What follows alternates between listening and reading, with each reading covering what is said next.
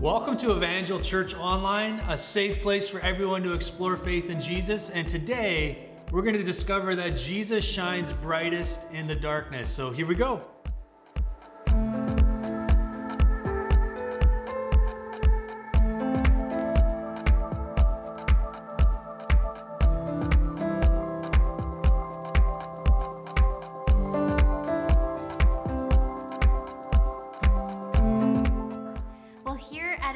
Church, one of our values is you were made for community. Welcome home.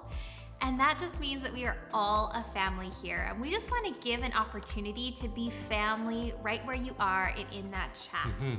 And so right now, we want to invite you to pray for one another. And it's going to be super simple in your own home. And how you are going to invite people to pray for you is just by sharing your own need right there in the chat box. So a few ground rules to this, because this is a public forum, we're asking you just to write if there's something that you would like covered in prayer in your life.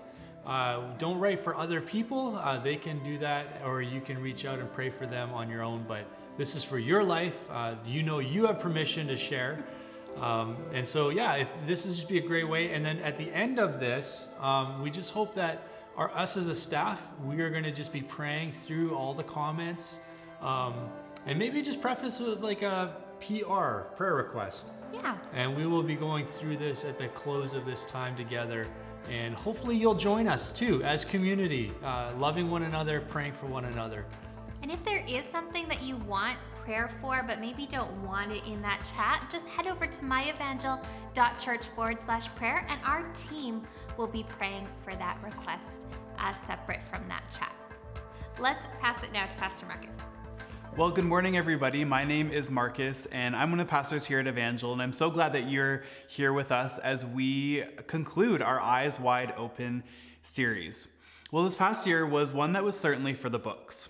As we reflect on it, uh, it can be easy to look back and to kind of view the whole year as, as darkness, as one that we would like to forget, as, as twenty twenty, the year that maybe we just don't need to remember.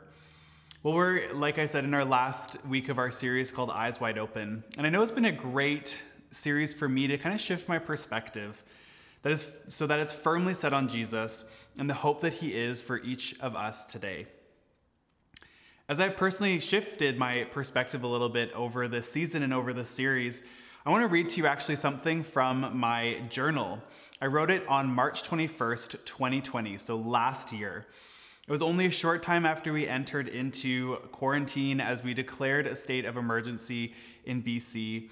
And so I want to read just a small part of it today. It says, the church, like capital C, the whole church, is waking up, and it's mobilizing in unprecedented ways. Communities are banding together. People are learning again the value of home and family, and we've been forced to slow down. Now, like I said, I wrote that early into the pandemic. I didn't realize that this was going to be something that was lasting for more than just a couple of months, that now we're almost at a full year of being uh, in the in, in this pandemic here, at least in B C. And so was what I said a bit naive to the reality of what this year was going to be? Well, maybe. But as I thought about it and as I was reading this over again, just as I was reflecting in my journal, I had a different thought. I thought maybe actually this wasn't naive at all. Maybe this response, maybe this view of what was going on in the world was actually one that was hopeful. Now, don't hear me wrong. I don't want to minimize the pain that has happened in this season, that there has been profound loss, that there has been profound pain, there's prof- been profound hardship, and there has been just a, an overwhelming sense of challenge in this COVID season. By no means am I trying to minimize that or um, even ignore that today. But when our eyes are set on Jesus, how does our hope in him exist at the same time as this pain, as this hardship, as this loss? It seems almost irreconcilable for both of them to exist within us at the same time. They're so, they feel so opposing to each other. Wouldn't it just be nice if our hope in Jesus just short-circuited our brains and our emotions so that we had a selective amnesia as to what was going on around us that was painful or negative or challenging? Well, maybe it would be easier. Maybe it would be easier to have all of that pain and loss and hardship, the memory of it, the pain of it that we're feeling in our emotions removed. But I think actually in, if we did that, it would remove a sense of what it means to be human. And at the same time, I think it would actually minimize the power of hope in Jesus. So by no means am I hoping that we experience these hardships, but what I do think is that the power of our hope in Jesus is shown the clearest in times where the world is darkest. Because the miracle of hope in Jesus is that it means in every circumstance that we go through, there is purpose for us. And there is also purpose for the mission that we're on together today. So I want to look at a story in Scripture that, that almost parallels some of the way that the world is right now and how our response of hope can actually be powerful in our lives and in the lives of others. So today we're going to turn to Acts chapter sixteen, verse twenty-five to thirty-four. If you don't have a Bible and you're joining us on this stream today, uh, we really love to resource people with God's Word here at Evangel. So if you don't have like a physical Bible in, that you can hold in your hands, or if you don't even have like a digital Bible, if you go to myevangel.church forward slash Bible, there's a form that you can fill out so that we can like give you a physical copy. Or if you're wanting to just stay digital, uh, there is also some steps in how to download a digital one on your phone or on your tablet. And so we would love to just resource you in that way. And so if you don't have that, feel free to head there. But we're going to read that together and then we're going to pray. Acts chapter sixteen, verse twenty-five to thirty-four. It says, about midnight, Paul and Silas were praying and singing hymns to God, and the prisoners were listening to them. And suddenly there was a great earthquake, so that the foundations of the prison were shaken. And immediately all of the doors were opened, and everyone's bonds were unfastened. When the jailer woke and saw that the prison doors were open, he drew his sword and was about to kill himself, supposing that the prisoners had escaped. But Paul cried with a loud voice, "Do not harm yourself, for we are all here." And the jailer called for lights and rushed in, and trembling with fear, he fell down before Paul and Silas. Then he brought them out and said, "Sirs, what must I do to be saved?" And they said, "Believe in the Lord Jesus, and you will be saved, you and your household." And they spoke the word of the Lord to him and to all who were in his house. And took them the same hour of the night and washed their wounds. And he was baptized at once, he and all of his family. Then he brought them up into his house and set food before them. And he rejoiced along with his entire house, household that he had believed in God. Let's pray together. God, we thank you that you are our living hope, that we can place it in you and that it's secure, that it's enduring, uh, and that we can experience it for us today. God, I pray that if we are feeling like we are stuck in a prison cell moment, if our eyes seem very dim to what is going around on around us, or even to you. God, may you open our eyes anew and afresh this morning. We thank you, and we pray this in your name. Amen. Well, this story here that we just read, it's kind of a snapshot of a greater story going on on either side of chapter sixteen of Acts. Well, Paul and Silas find themselves thrown in jail because of a wrongful conviction. If you read back a bit in this chapter, you see that Paul and Silas were walking through the city of Philippi, and they found this enslaved girl. And she actually had a, a spirit of oppression or a demonic spirit within her that allowed her to divine the future of those around her. But she was a slave, and so her owners were using her as a tool to make money, where basically people would come to her, she would divine part of their future, and they would pay them. Well, Paul and Silas saw what that situation was, saw the oppression of, of a spirit, of an evil spirit that this girl was experiencing. And so in the name of Jesus, they called that out of her. And as a result, she was no longer able to divine people's futures. And so the owners, uh, receiving lots of income from that girl, were obviously very upset that Paul and Silas had done this. And so what he does is he goes to the courts and he incites that they were converting people to an, an illegal religion. And so as the courts hear this story, this wrongful con- this wrongful accusation, they actually throw Paul and Silas in jail for what they did. And but they weren't just put into any old jail cell. If you look at history and if you look at Roman um, prisons at that time, they were they were broken up into kind of three compartments. The first one was called the communiora, where there was light and fresh air, it was low security, people could move about. It was kind of like a lush prison, so to speak. The next one was called the interiora. That had strong iron bars, it had locks on the doors, it was a little bit more secure. And then finally, there was the Tullianum, which was the deepest dungeon. In this part of the jail, there was no light, there was no fresh air, and people were placed there simply to die. Not only were they locked in in their rooms, but they were also shackled to the wall in bonds. But the way that it was done uh, was done in strange angles, so that they were in like constant agonizing pain as these shackles were around their legs. And yet Paul and Silas, in this weird wrongful accusation, were not just thrown in the nice part of the prison, but they were thrown in the Tullianum. They were guarded twenty-four seven by a soldier. And yet, Scripture records that amongst all of this crazy circumstance, out of all of this crazy moment, in this horrible dungeon that they were in, that they were praying and singing hymns to God. Could you imagine for a moment yourself in that, that jail cell as another prisoner? That you're there, it's dark, you can't see a single thing. You know that the end of your life is coming soon. And yet you hear uh, this praying and this singing going on around you from another cell. Because I can imagine that area of the jail was usually full of groaning. It was usually full of the sounds of the shackles around their legs clinking and clacking in an ominous way. It was full of the sounds of people dying, and also the silence that happened as a result of their death. And so in the midst of this, it's no wonder that Scripture records very, I think importantly, that the prisoners were listening to the singing and to the, to the praying that Paul and Silas were doing. I think they were listening so intently because it was so unbelievably opposite to what usually would be uh, heard in these jail cells. It was, this expression of hope was so profoundly opposite of what was happening to these people, Paul and Silas included. Because the reality is, Paul and Silas were still in bonds. They would still be in horrible pain. They would be expecting for themselves to die in there. But their eyes were wide open to the hope found in Jesus, and it evoked a response from them.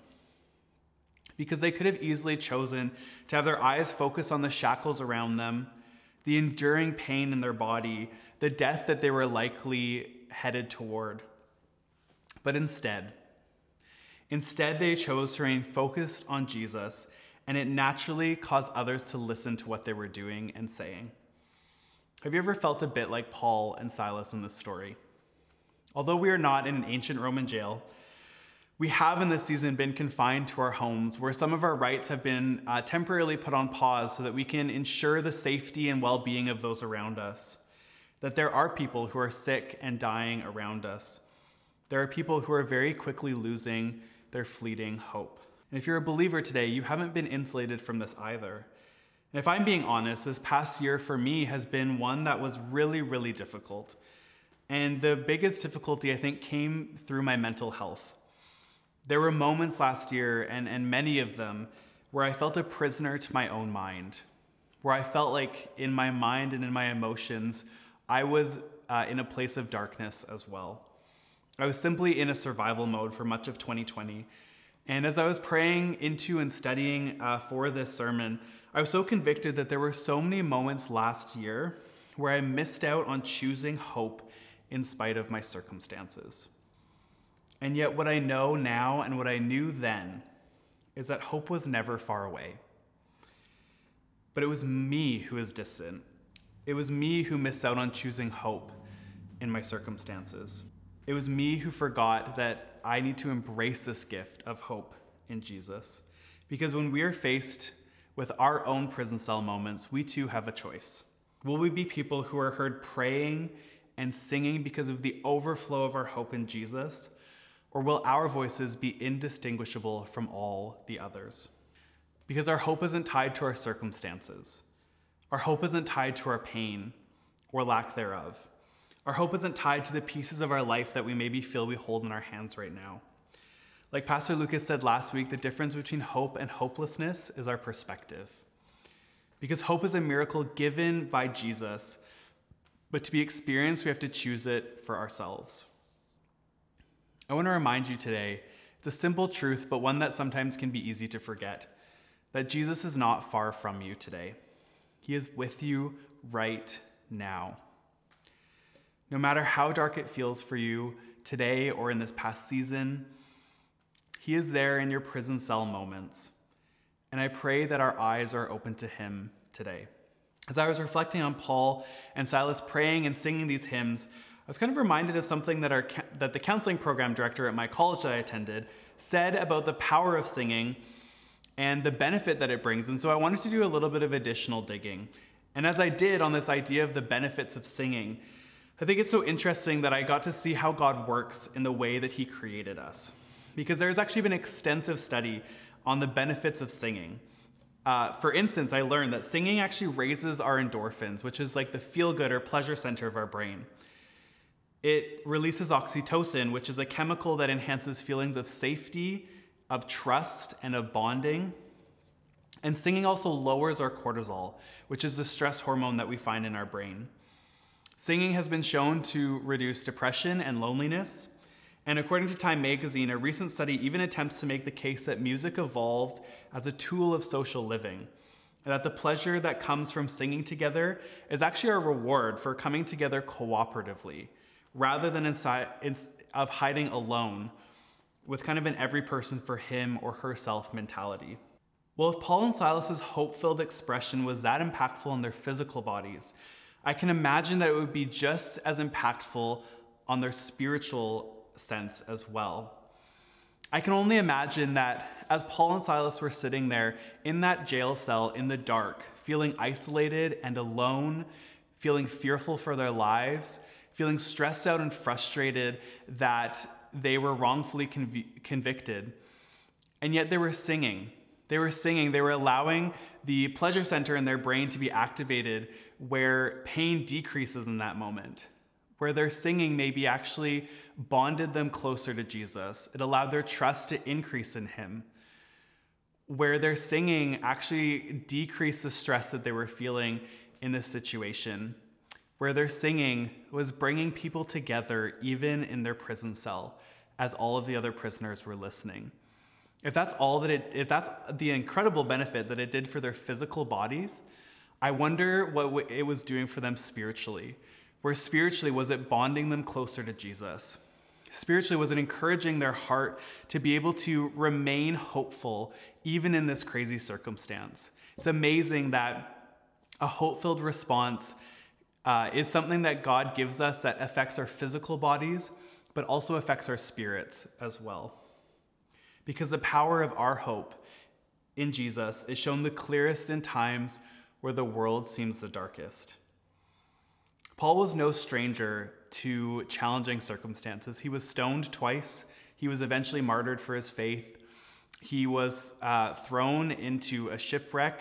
He was like, they poured boiling oil on him. Like, he lived a very tumultuous life.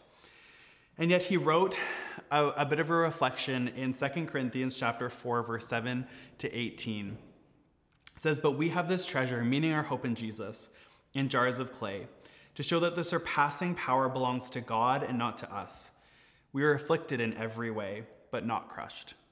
We are perplexed, but not driven to despair. We are per- persecuted, but not forsaken.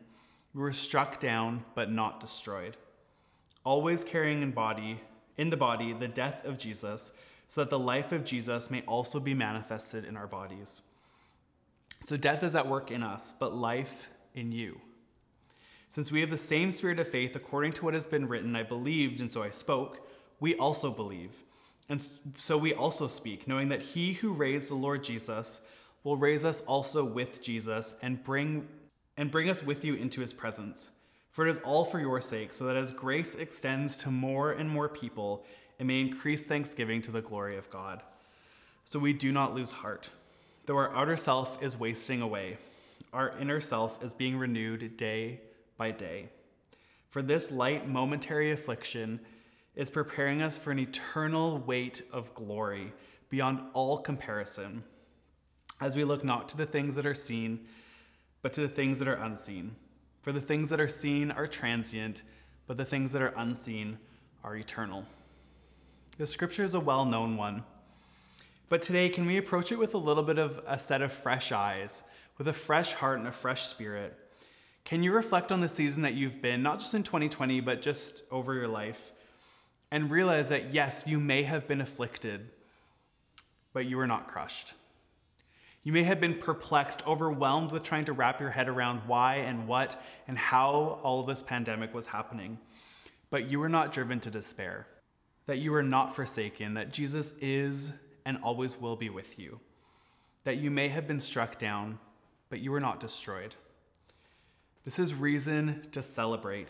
It is a reason to have hope that if God brought you through all that he has over your life, over twenty twenty, that he will continue to carry you in this season too, whatever it may bring, that our hope is in Jesus and the promise of eternity with him, free from the bonds of sin, free from sickness, free from the oppression of sin, and restored to right relationship with God. That is why our hope is enduring, because its source is a person who is eternal, who is loving, who is good to us, who is constant, and who is trustworthy of what he says. And as we read this passage, or as I just read that passage in Corinthians, I want to highlight one verse just as we reflect. For it is all for your sake, so that as grace extends to more and more people, it may increase thanksgiving to the glory of God. Like I said, Jesus brings meaning and purpose and hope to our pain. Our hope in prison cell moments that we experience can actually lead others to Jesus in the process. Because we see in this story, when a violent earthquake causes the prison cells to bust open, the shackles blow off their legs, and the prisoners are able to escape if they were able, if they wanted to. Well, this might go down as kind of the weirdest attempted prison break yet. Um, it wasn't even attempted, it just happened. It was quite the act of God. But it actually wasn't a prison break at all.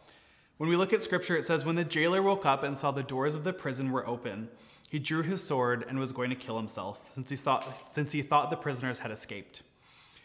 But Paul called out in a loud voice, "Do not harm yourself, because we are all still here." The jailer called for lights, rushed in, and fell down trembling before Paul and Silas, and said, "Sirs," and brought them out, and said, "Sirs, what must I do to be saved?" After this, or at this earthquake, Paul and Silas could have seen this as kind of their immediate deliverance, where finally God was moving and he broke them literally out of their prison. After all, they were wrongfully accused. Wouldn't this have been the best repayment that they could have experienced? And when they saw the jailers, they were fleeing from that prison cell, the person ensuring their captivity. They could have said, well, he was part of a wrongful conviction. He was a Roman soldier against Christianity. He wasn't upholding the law with integrity. But here's the thing. A perspective of hope that comes from knowing Jesus compels us to hope for others too. Even when, even those who we would consider as part of the problem, even those people that we would consider are maybe beyond the realm of God's forgiveness. I want to say this gently, but in this season, I've seen so many people, including us as believers, and especially maybe us as believers, placing their hope in things that are broken. Because our hope will never be sustained if we place it in political parties. Our hope will never be put, uh, sustained if we place it in our law and justice system, in our health system, for me in the control that I hope to have over knowing what life brings. This is because these things are fleeting. They're broken. They're in need of redeeming.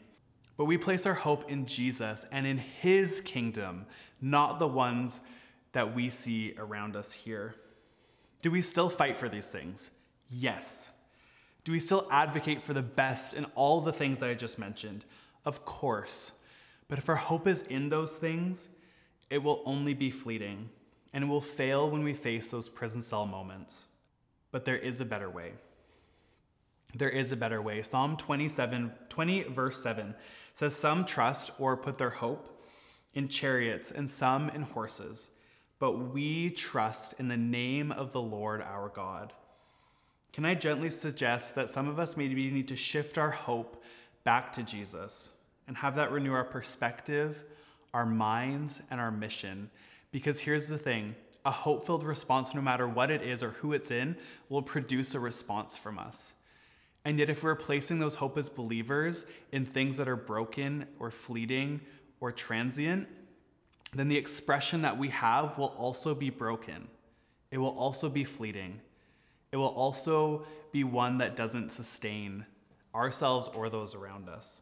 But if we place our hope and if we place our trust in the Lord our God, then our response is one that reveals not us, not a political party, not a group of people, not a health system or a law and justice system that we feel is correct, but it reveals Jesus, our Savior.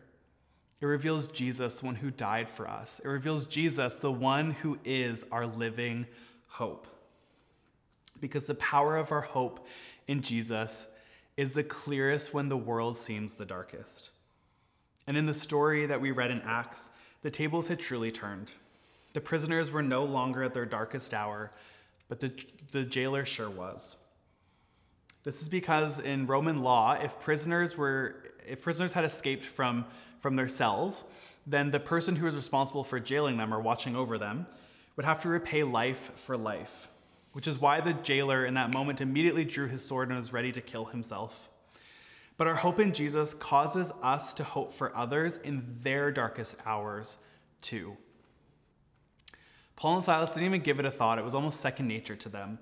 They knew the laws, but they decided to act mercifully, declaring that all the prisoners were present and accounted for, that they were those who took the hope that they had and shared it with this jailer.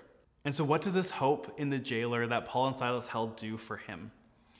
Well, it actually led him to ask, "Sirs, what must I do to be saved?"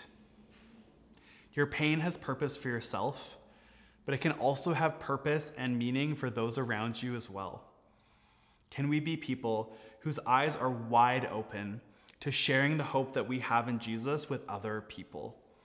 It doesn't require you today to know all of the answers, to have it all together, to be able to theologically place together exactly what you need to say, but simply to have eyes to see the opportunity that Jesus places in front of us. Well, when we look at this story, it can be inspiring to see the hope-filled responses of Paul and Silas, even amidst their challenging situation. But it kind of begs the question, how do we as believers foster that hope in Jesus? How does it become second nature like it was for Paul and Silas? How does it become something that's a bold expression of who Jesus is? How do we have our hope in Jesus be an authentic response in times of challenge where it's not forced like, oh, well, this is happening, but I have hope. Oh, well, this is happening, but it's okay. Like, how do we have that be authentic in our lives? Well, I could probably offer a bunch of tips and tricks and five ways to like share your hope with Jesus in Jesus with people. But I actually instead just want to offer God's word to you today. And this is something that's uh, kind of close to my heart right now. As I was kind of reflecting over what I wanted uh, in twenty twenty-one, as I was reflecting where God was calling me in twenty twenty-one, it was clear that uh, the verse that I'm going to share for you is actually my theme verse for this year. It comes from John chapter fifteen, verse four to five. And it says, "Remain in me and I in you. Just as a branch is unable to produce fruit by itself unless it remains on the vine, neither can you unless you remain in me. I am the vine," this is Jesus, "you are the branches. The one who remains in me and I in him produces much fruit, because you can do nothing without me." I said earlier that there were moments where I wasn't great at choosing hope last year, even though it wasn't far from me.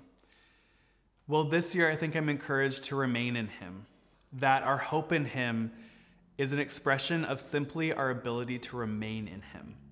I pray for you this year that as you remain in Jesus, even in spite of our circumstances, that he will reveal himself to you in greater ways, that he will be close to you and that you will be close to him.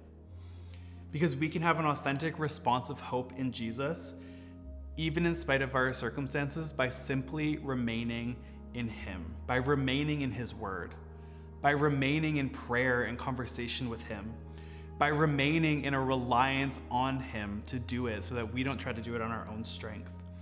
I pray that this remaining allows our eyes to be opened every day, new and fresh, to the hope that Jesus is, to the hope that he is always near to us and that he can be shown to those around us.